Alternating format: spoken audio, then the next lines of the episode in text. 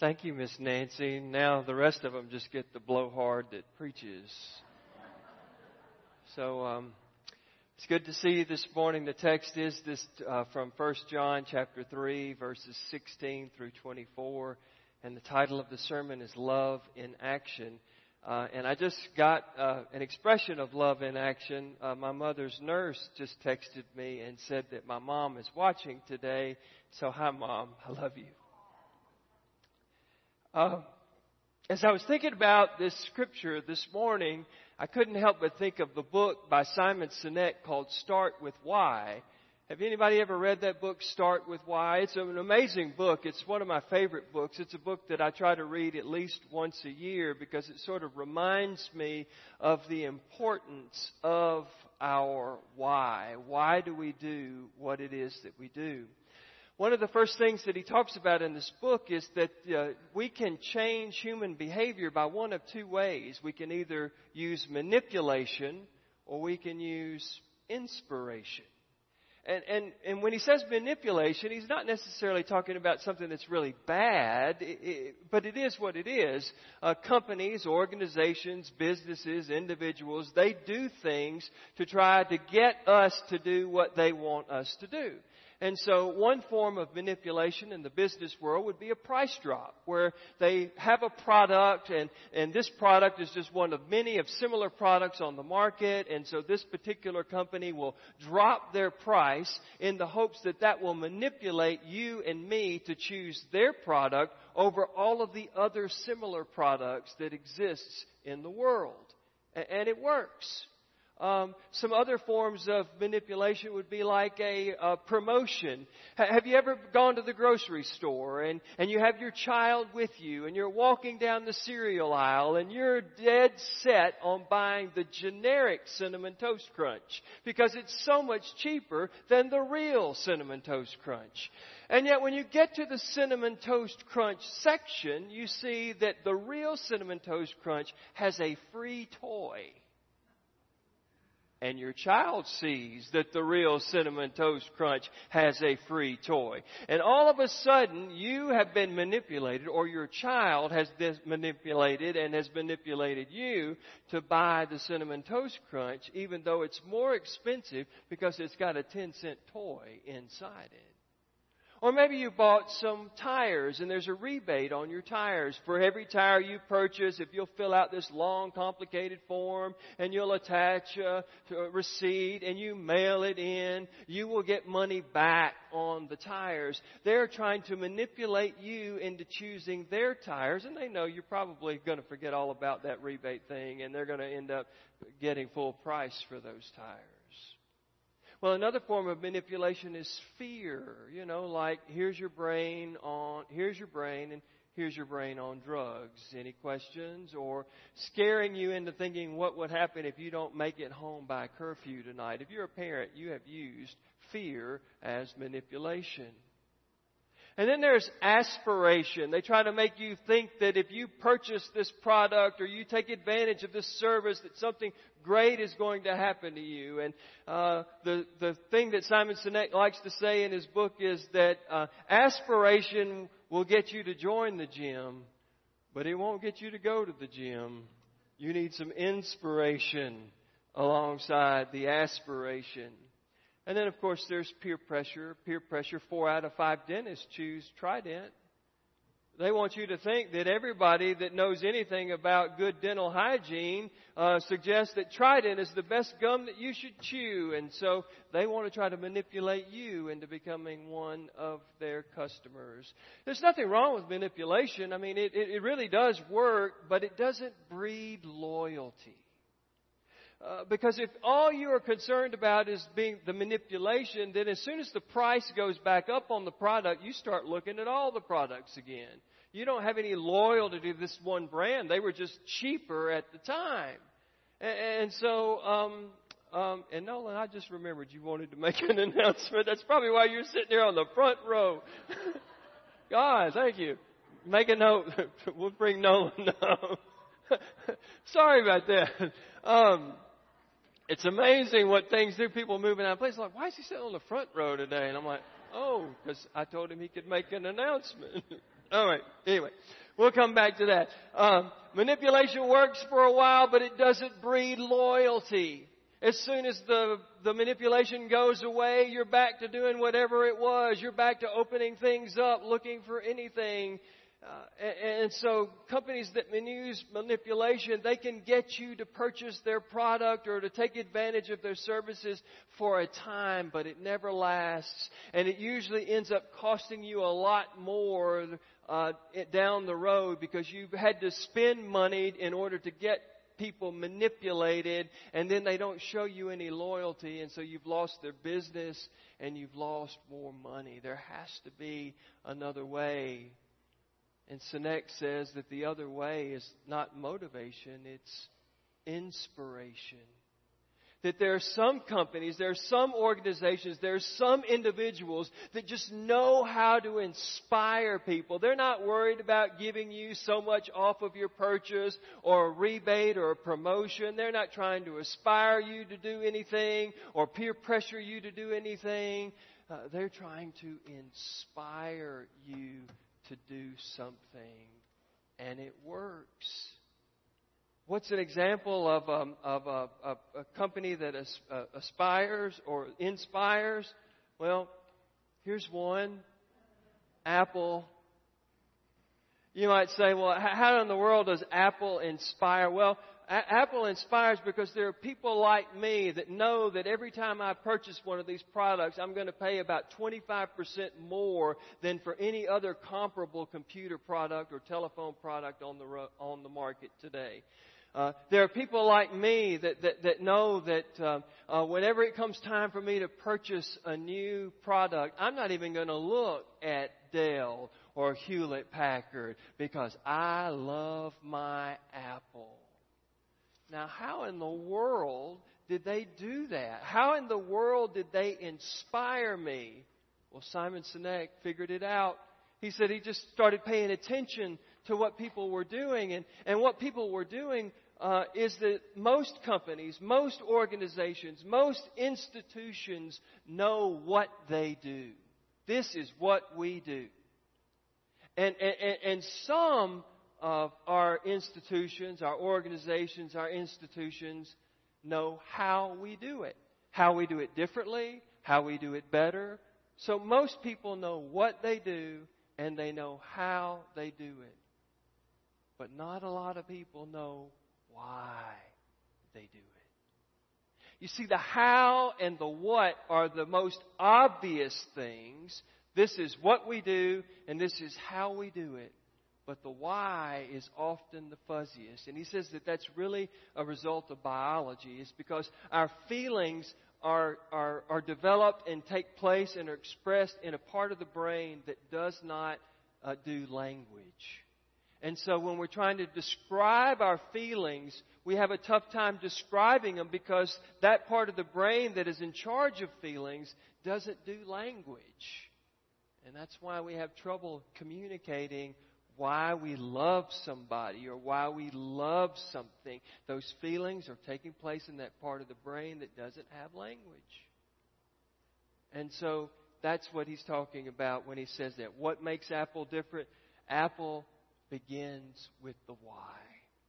If they were going to begin with the what, they would say, well, we make great computers and phones and iPads and all of that stuff.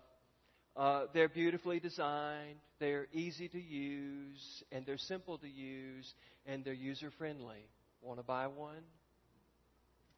But what Apple does, here's their why. This is why Apple exists. They say, we exist to challenge the status quo. We exist to do things different than they've ever been done before. And we do those things by making great computers and phones and iPads. Want to buy one? Well, you say, well, that's just a that's just a play on words, Tommy. It's really not true, but it really is true. Do you know that back when cell phones first came on, the cell phone providers, the, the providers like Verizon and AT&T, they were the ones that decided what features were found on all of the phones that you and I purchased. And Apple said, we want to challenge that. We want to think differently. We're going to decide what's on the phone. We're not going to let Verizon and AT&T tell us what should be included as features on the phone. A lot of phone companies refused to go along with Apple. AT&T was the only one that was willing to go along with them initially, and so AT&T was the first exclusive carrier for the eh, iPhone. And so they thought differently. They challenged the status quo. You might remember that uh, the music industry was originally based on selling albums so that you could listen in the home. It cracks me up that I see all these young people playing those albums. I'm like, unless the quality got a lot better than they were when I was playing albums, I'll just stick to the MP3. Thank you very much. But, but originally this music was meant to be uh, played in the homes. And then in the 70s, Sony came out with the Walkman and the Discman. And all of a sudden you could take your music outside of the home, but unfortunately you couldn't take a lot of it because you didn't have room for all of the cassette tapes and the albums that it would require you to take in order to listen to your music on the road. And so all of a sudden, somebody developed the MP3. And it wasn't Apple. Uh, the MP3 player was a way that you could uh, digitalize a lot of music, compress it so that you could have a lot of music in your arsenal whenever you walked outside, whenever you went anywhere. Apple wasn't the first person to develop the MP3. It was a company called Creative Technology but creative technology decided to try to sell us based on what they did. Creative technology says, We've created a 5 megabyte MP3 player for you. What in the world was that? Apple came along 22 years, 22 months later in their MP3 player, and they focused on the why. Do you want to be in complete control of your life? You want to be able to take thousands of songs with you wherever you go? Then try our iPad. Try our iPod. You can do it that way. Nobody cared that it was an MP3 player that had five megabytes. So they challenged the status quo. They thought differently. They didn't focus on what they were doing and, or how they were doing nearly as much as why they were doing it. People pay more for Apple products, 25 to 50% more. People remain loyal to uh, uh, Apple products because they're always thinking about challenging what's been done before, doing it differently, doing it better. Now, that's a long way of getting to this text. Why is that important?